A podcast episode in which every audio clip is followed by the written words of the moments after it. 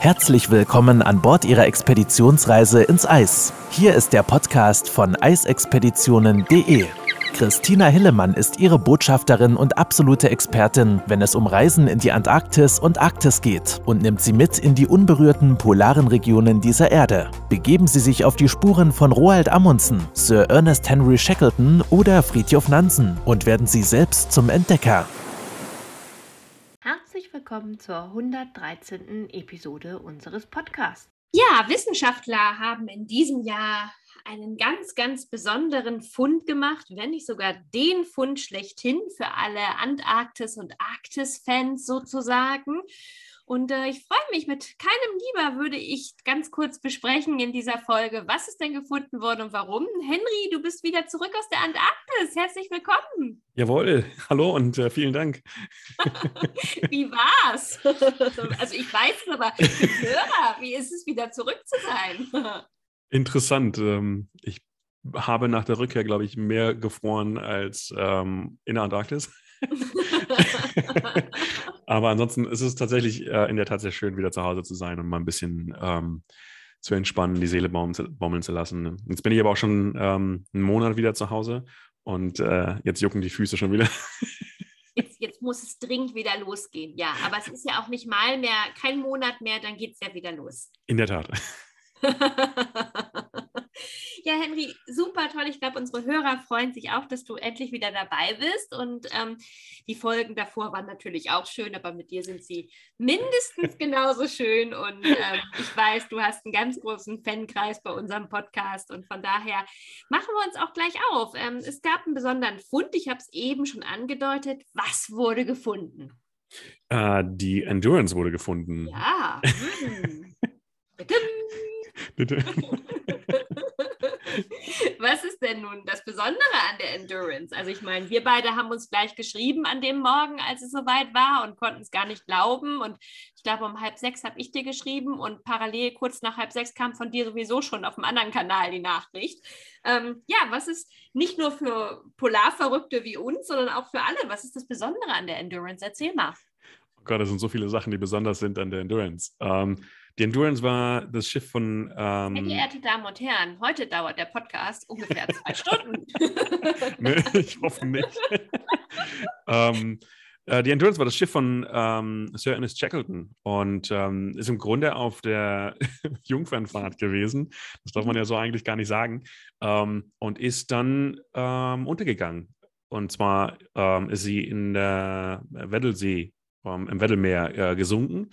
Mhm. Und das Beeindruckende an der ganzen Geschichte ist tatsächlich, das Ganze ist vor 107 Jahren passiert und das Schiff ist durch diese Odyssee berühmt geworden und nicht durch die mit der Expedition eigentlich. Weil das Schiff so schön war.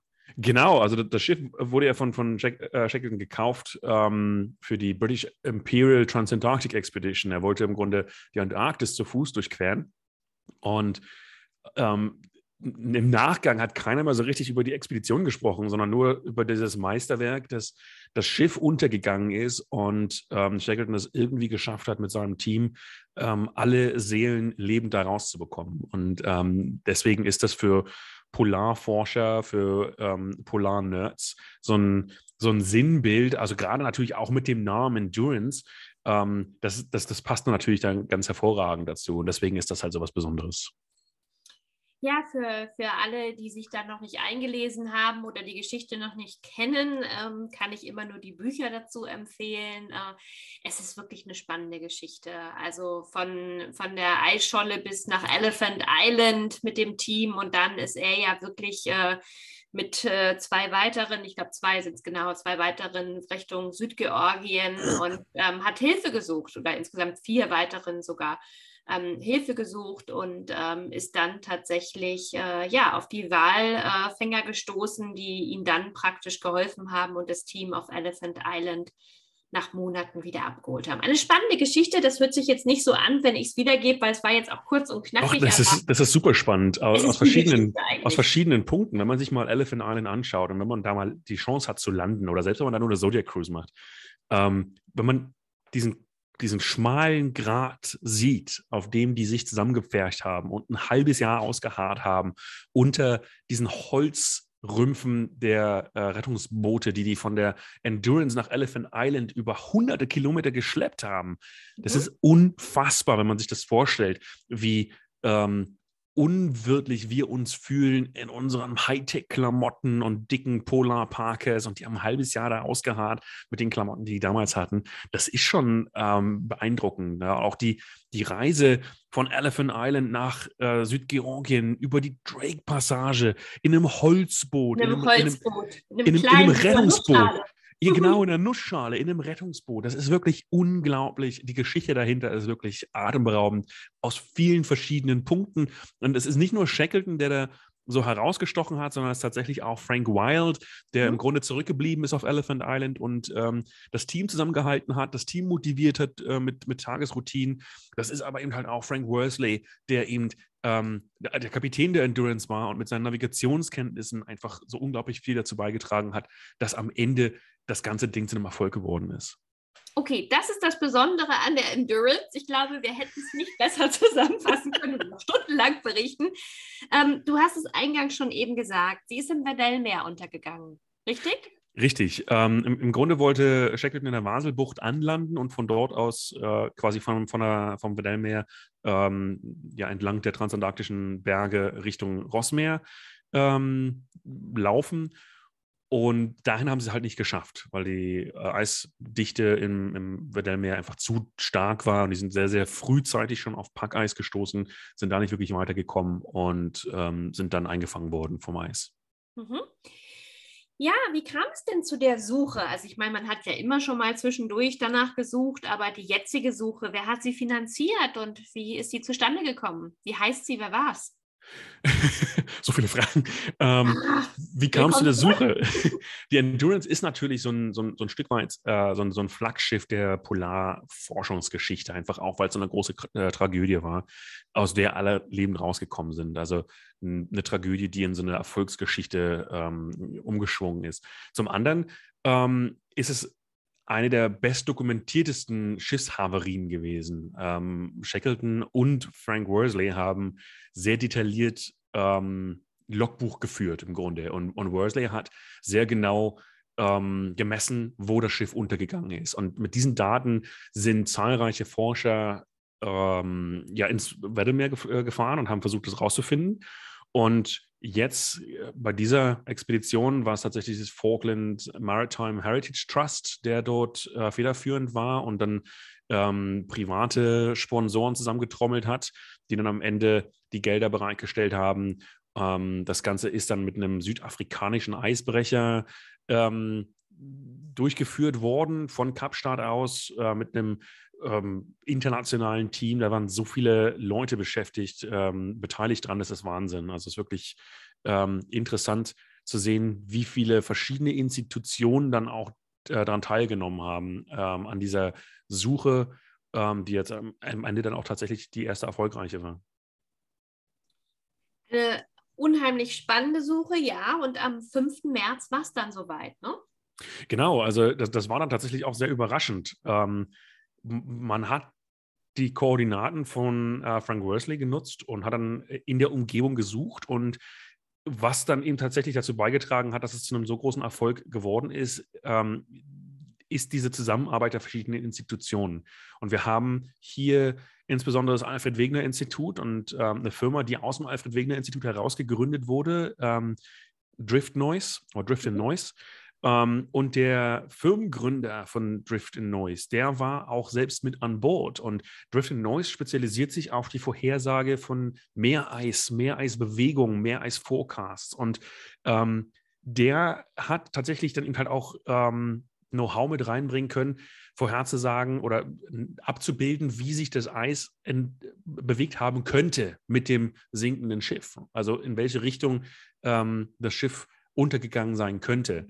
Und das hat tatsächlich dann dazu geführt, dass man relativ zügig das Schiff mit einem Tauchroboter gefunden hat. Der Tauchroboter von Saab hergestellt, ein unglaubliches Meisterwerk an Präzisionstechnik, wirklich sehr, sehr widerstandsfähig.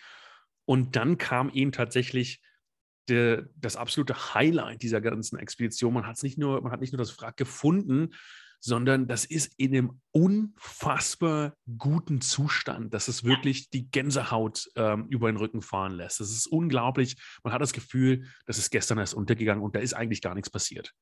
Ja, also es ist tatsächlich auch, wenn man sich die Bilder anschaut, das ist wirklich phänomenal und man kann sowohl also noch Inhalte, sage ich jetzt mal, vom Interieur und auch von Utensilien in Shackletons Kabine konnte man sehen, wenn man mit der Kamera so ein bisschen durch dieses Bullauge durchgeschaut hat von dem Roboter und man konnte Porzellan finden.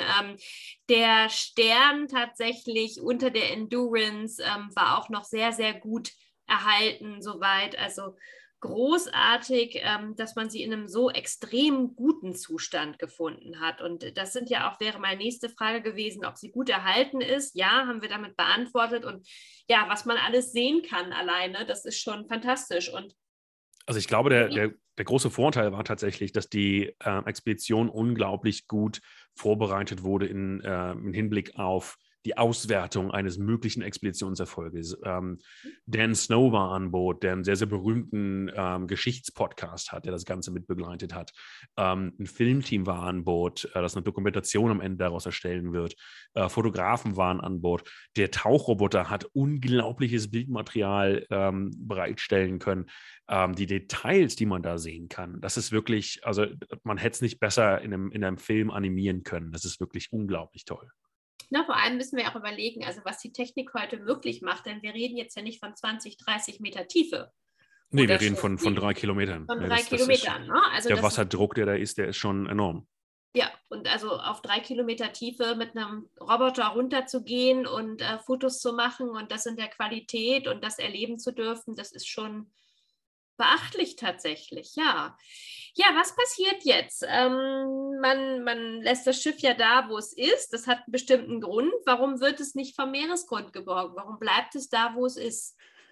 Das Wrack wurde vor ein paar Jahren, ich glaube, es war 2019, ich bin mir gerade nicht sicher, wurde es unter Schutz gestellt. Durch den Antarktis-Vertrag kann man eben tatsächlich auf Antrag der Unterzeichnerstaaten bestimmte historische Stätten unter besonderen Schutz stellen. Und die Endurance, auch wenn man sie damals noch nicht gefunden hat, hat man vorsorglich schon mal unter Schutz gestellt. Und ist im Grunde das historische Monument Nummer 93 nach dem Antarktis-Vertrag. Und das besagt eben, dass das Wrack dort unangetastet zu bleiben hat. Also man darf auch nicht rein, man darf keine Taucher reinsenden oder was Ähnliches. Und das hilft natürlich, das ganze Ding auch so ein bisschen mystisch zu behalten. Was jetzt passieren wird, ist, dass wir vermutlich die Bilddaten viel detaillierter auswerten können, weil tatsächlich kein Marinebiologe zur Überraschung vieler an Bord war, Teil des Expeditionsteams. Das ist auch einer von vielen Lernerfahrungen, die der Expeditionsleiter dann am Ende geteilt hat, gesagt hat, er wird nie wieder eine Expedition bei einer Schiffssuche machen, wo kein Marinebiologe dabei ist, weil tatsächlich auf den Bildern sehr viel Marienleben zu sehen ist, das sich eben an der Hülle ein neues Haus gebaut hat im Grunde. Also, aber es nicht zerfrisst. Also es nicht zerfrisst, in der Tat, ja. Genau, ja. Also es gibt zwar Leben, aber normalerweise, wenn man Wracks findet irgendwo im Meer, dann ist es eigentlich so, dass das Leben, ob kleine Tierchen, Krebschen, wie auch immer, eigentlich dann auch fleißig dran sich davon ernähren und das so langsam zerfressen mit auch zum Teil. Und das ist in dem Fall hier jetzt ja nicht. Deswegen auch diese super gute Erhaltung. Ne? In der Tat. Und dann kommt natürlich noch hinzu, dass das ganze Projekt auch deswegen so ein besonderer Erfolg war, weil das Weddellmeer natürlich einer der unwirtlichsten Orte der Welt ist. Wir haben hier das besonders schwer vorhersehbare Klima, oder so ein Mikroklima in der Weddellsee, das im Grunde ein Gyre, wie heißt das auf Deutsch, ein Wirbel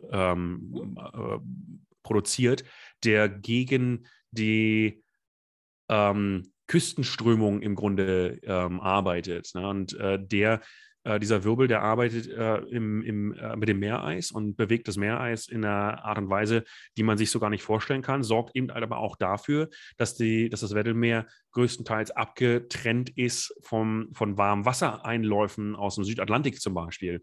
Und das macht es eben tatsächlich sehr, sehr häufig, sehr, sehr schwer ins Weddellmeer zu kommen.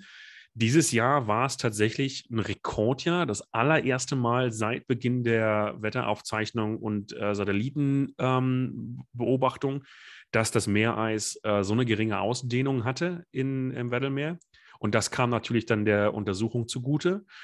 Das hat eben auch dazu geführt, dass wir mit unseren Expeditionsschiffen tatsächlich auch mal ins Weddellmeer konnten und sehr tief vorgestoßen sind zu einem Zeitpunkt, wo es normalerweise überhaupt nicht auch nur ansatzweise in den Kopf kommt, Richtung Ostküste der Halbinsel zu fahren. Und dann kam tatsächlich auch noch der Punkt hinzu, dass die Kooperationspartner der Expedition das Finden des Schiffs im Grunde gar nicht so sehr als das Hauptziel hatten. Das war im Grunde das Ziel, um die Finanzmittel zusammenzubekommen. Aber die beteiligten Institutionen, die haben das ganz lapidar zusammengefasst. Im Grunde wollen die ein Google Maps der Polarregion erstellen. Also im Grunde eine Forschung um dieses Drift and Noise Portal herum, die Meereisvorhersage zu verbessern, deutlich zu verbessern und da einfach auch Daten vor Ort zu sammeln, weil man viel theoretisch erstellen kann, aber es gibt tatsächlich einige Sachen, die muss man vor Ort verstehen, die Zusammenhänge begreifen und das ist tatsächlich jetzt hier alles zusammengekommen und deswegen ist diese Endurance 22 Expedition rundum ein Riesenerfolg. Ja, für alle Beteiligten und für alle, die kurz vorher, Ende Februar, vielleicht noch im Weddellmeer waren oder Anfang März, ich hatte auch noch Gäste, die Anfang März dort waren, war das natürlich ein Highlight, wenn man sich überlegt, man war gerade erst da, dir geht es ja ähnlich. Ja. Ich war in diesem Winter nicht im Weddellmeer, mich hat es nur bis zur antarktischen Halbinsel auf der anderen Seite verschlagen, aber es ist tatsächlich, ja, sich das vorzustellen, dass man vielleicht schon so in diese Richtung gefahren ist und dem Boot ganz, ganz nah war und jetzt gefunden wurde, ist einzigartig. Henry, vielen, vielen lieben Dank für deine Zeit und für die Erläuterung und ja, ich freue mich schon auf unsere nächste Folge. Es kommen ja noch ein paar, bevor du wieder losdüst. Zum Glück. Liebe Hörer, Ihnen auch alles Gute, bis zum nächsten Mal. Vielen Dank, dass Sie dabei waren. Bis dann, machen Sie es gut. Wenn Sie mehr zu den einzelnen Reisen erfahren möchten, besuchen Sie www.eisexpeditionen.de und hören Sie auch beim nächsten Mal wieder rein.